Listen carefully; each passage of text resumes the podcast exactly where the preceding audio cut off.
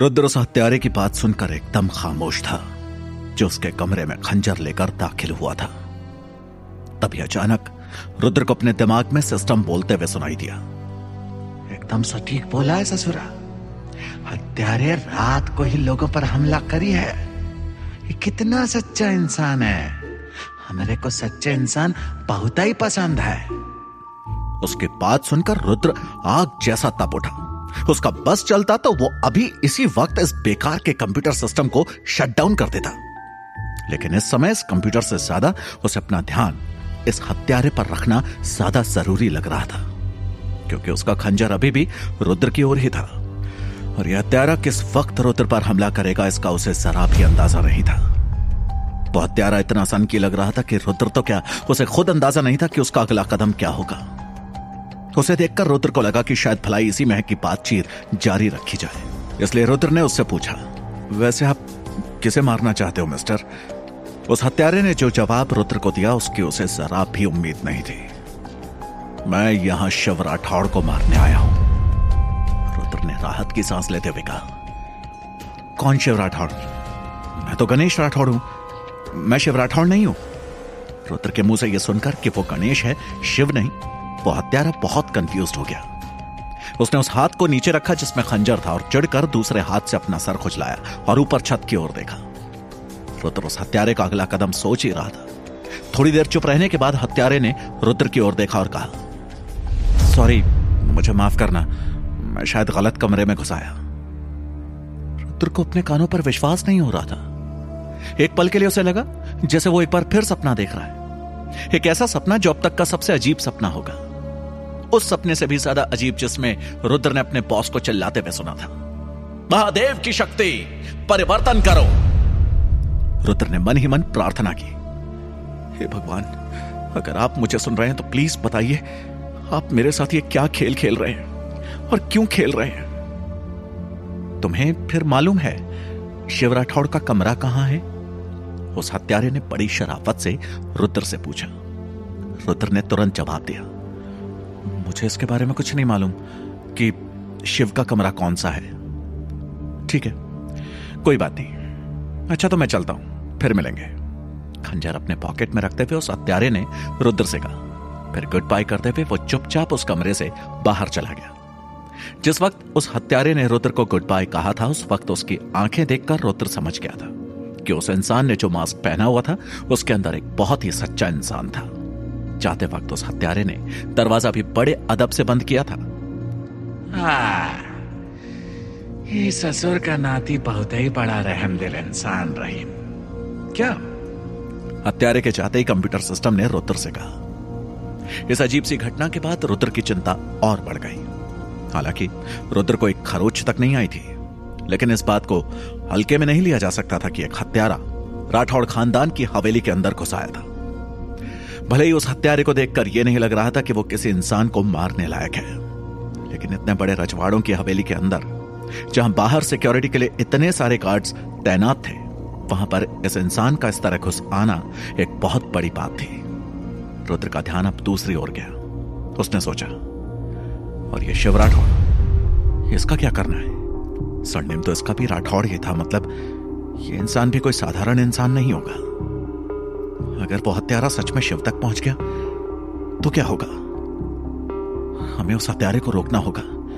इससे पहले कि वो शिव राठौड़ की हत्या करे, रुद्र ने सिस्टम से कहा। हत्यारा यहाँ से जा चुका है। तोहरा को अब इमा पढ़ने की ज़रूरत नहीं को ना नहीं तो तुम अपने वास्ते ससुरी एक और नई मुसीबत खड़ी कर दिया हो। कंप्यूटर सिस्टम ने रुद्र को समझाया। मैं अपने लिए नई मुसीबत खड़ी नहीं कर रहा। लेकिन अगर उस हत्यारे ने सच में शिव राठौड़ को मार दिया तो ये नाटक नहीं कर सकता ना कि मुझे इस हत्या के बारे में कुछ भी नहीं मालूम था। अगर कल को इस घर में किसी की हत्या होती है तो ये लोग इसकी तहकीकात ठीक से करेंगे। अगर राठौड़ों को पता चल गया कि हत्यारा सबसे पहले मेरे पास आया था, और मैंने सब जानते हुए भी किसी को सतर्क नहीं किया तो सारा शक मुझ पर जाएगा। फिर मुझे कौन बचाएगा? बोलो। रुद्र ने तर्क देते हुए सिस्टम से मन ही मन कहा, अरे तोहरा कोई की कोनो चिंता करने की ज़रूरत नहीं है। आज रात कोनो हत्यारे का हाथ नहीं मरने वाला है। कंप्यूटर सिस्टम ने बड़े कॉन्फिडेंस से रुद्र से कहा, तुम इतने यकीन से कैसे बोल रहे हो? रुद्र ने कंप्यूटर से चिढ़कर पूछा का है कि शिव राठौड़ तो तुम ही हो? हमार मतलब है, जौन शरीर में तुम ई बखत हो, उस शिव राठौड़ का शरीर है। मतलब कि वो हत्यारा तोहरे को मारने ही आया रही। वो कोई और को नहीं मार पाएगा आज। कंप्यूटर सिस्टम ने रुद्र से कहा, अब मैं कब से शिव राठौड़ हो गया? तुम ये सब जानकारी लाते कहाँ से हो? लगता है तुम्हारा हार्ड ड्राइव अब कचरे का डब्बा हो चला है। रुद्र ने ताना मारते हुए अपने कंप्यूटर सिस्टम से कहा। कंप्यूटर सिस्टम एक सेकंड के लिए चुप रहा, फिर बड़े सीरियस अंदाज में उसने रुद्र से कहा मेरा यकीन करो बे, तुम ही ससुरा शिव राठौड़ हो। वैसे रुद्र को इस बात पर जरा भी यकीन नहीं हुआ कि वो शिव राठौड़ के शरीर में है। लेकिन फिर भी उसने सिस्टम को अपना तर्क दिया। अच्छा तो फिर मीनाक्षी ने मुझे गणेश राठौड़ कहकर क्यों बुलाया? का है कि वो का भी पता नहीं रहा कि तुम शिव राठौड़ के शरीर में हो। सिस्टम ने रुद्र के सवाल का जवाब दिया। लेकिन रुद्र इतनी जल्दी मानने वाला नहीं था। उसने फिर से पूछा तुम इतने यकीन से कैसे कह सकते हो? तुमने थोड़ी शिव राठौड़ को देखा था कभी? जब उन शरीर में हम दोनों हैं ई बखत ऊ की जो यादें हमारे डेटाबेस में रही ना ऊ से ही पता चलत है। कि ऊ इस राठौड़ खानदान का सबसे बड़का बेटा है। का माँ बाप ने उसका नाम शिव ही रखा रही। जब ऊ ससुरा पैदा हुआ रही तो बड़ा ही शरारती लड़का रही। इन सोलह सालन में कोई भी उसको शिव के अलावा कौन दूसरे नाम से नहीं पुकारा है। ये हिसाब से तुम ही शिव राठौड़ हो। कहे कि तुम असली शिव राठौड़ के शरीर के भीतर हो। हत्यारा कौन और की नहीं। बल्कि तहरी हत्या करने आया रहे। कंप्यूटर सिस्टम ने रुद्र को समझाया और यह सुनते ही रुद्र के जैसे होश ही उड़ गए। उसे समझ नहीं आ रहा था कि आखिर ये हो क्या रहा है। पहले उसे लगा था कि जिसके शरीर में वो टेलीपोर्ट होकर आया था, वो गणेश राठौड़ था। और अब उसे पता चल रहा है कि दरअसल वो शिवा राठौड़ है। लेकिन रुद्र को उसके कंप्यूटर सिस्टम पर शक नहीं हुआ, जिसने रुद्र को यह जानकारी दी थी। क्योंकि कंप्यूटर सिस्टम के पास उस शरीर के मालिक की सारी जानकारी थी। रुद्र सच में शिव राठौड़ के शरीर में ही था। उसके मन में कई सारे सवाल खड़े हो गए। मीनाक्षी को क्यों लगा था कि रुद्र गणेश राठौड़ है? वो इतनी शातिर थी। उससे इतनी बड़ी गलती कैसे हो गई? कि उसने गणेश राठौड़ के बदले शिव राठौड़ को किडनैप कर लिया। रुद्र ने अपने कंप्यूटर सिस्टम से पूछा तो फिर गणेश राठौड़ कौन है? सिस्टम ने उसे जवाब दिया गणेश राठौड़ ही शिव राठौड़ का सगा छोटा भाई रहा। सुनकर रुद्र थोड़ा तंग रह गया। कंप्यूटर सिस्टम गणेश राठौड़ के बारे में आगे बताता रहा। शिवा राठौड़ के जन्म के एक साल बाद गणेश राठौड़ पैदा होता रहा। दोनों भाई एक साथ बड़े हुए हैं और शिवा का रिश्ता गणेश से उतना बुरा नहीं था। ये सुनते ही रुद्र को कुछ अजीब लगा और उसने कंप्यूटर सिस्टम से पूछा प्लीज़ अब ये मत बोलना। ये उन कहानियों जैसा है जिसमें छोटा भाई जीनियस होता है और बड़ा भाई निकम्मा। और मैं उस निकम्मे बड़े भाई के शरीर में टेलीपोर्ट हूँ। तुम उतने भी पुड़बक नहीं हो बे। जितना हम सोचे रहे। रुद्र के कंप्यूटर सिस्टम ने उसे ताना मारते हुए कहा। तो अंदाज़ा तो बिल्कुल सही रहा। जौन दिन गणेश राठौड़ का जन्म भया। एक दिव्य रोशनी राठौड़ खानदान की हवेली के छत के ऊपर से आसमान की ओर उठी रही। और आधे राज्य को पार करते हुए ऋषिकेश में जो धार्मिक मठ का महादेव का मंदिर रहा ना, वहाँ पर महादेव की मूर्ति में जाकर समाहित हुई गई। ठीक वो वक्त मंदिर का घंटा सात बार बजा अपने आप।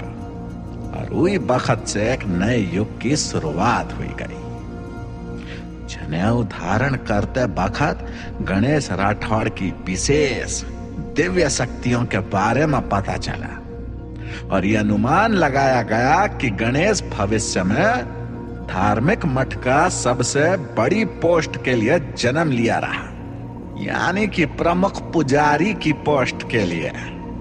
बूझे कि नहीं? शिवा राठौड़ के बारे में भी कुछ जानकारी दो मुझे। निराश होकर रुद्र ने अपने कंप्यूटर सिस्टम से पूछा। जनेऊ संस्कार के बखत पे पंडितों द्वारा सिवा एकदम ही निकम्मा घोषित हुई गवा था।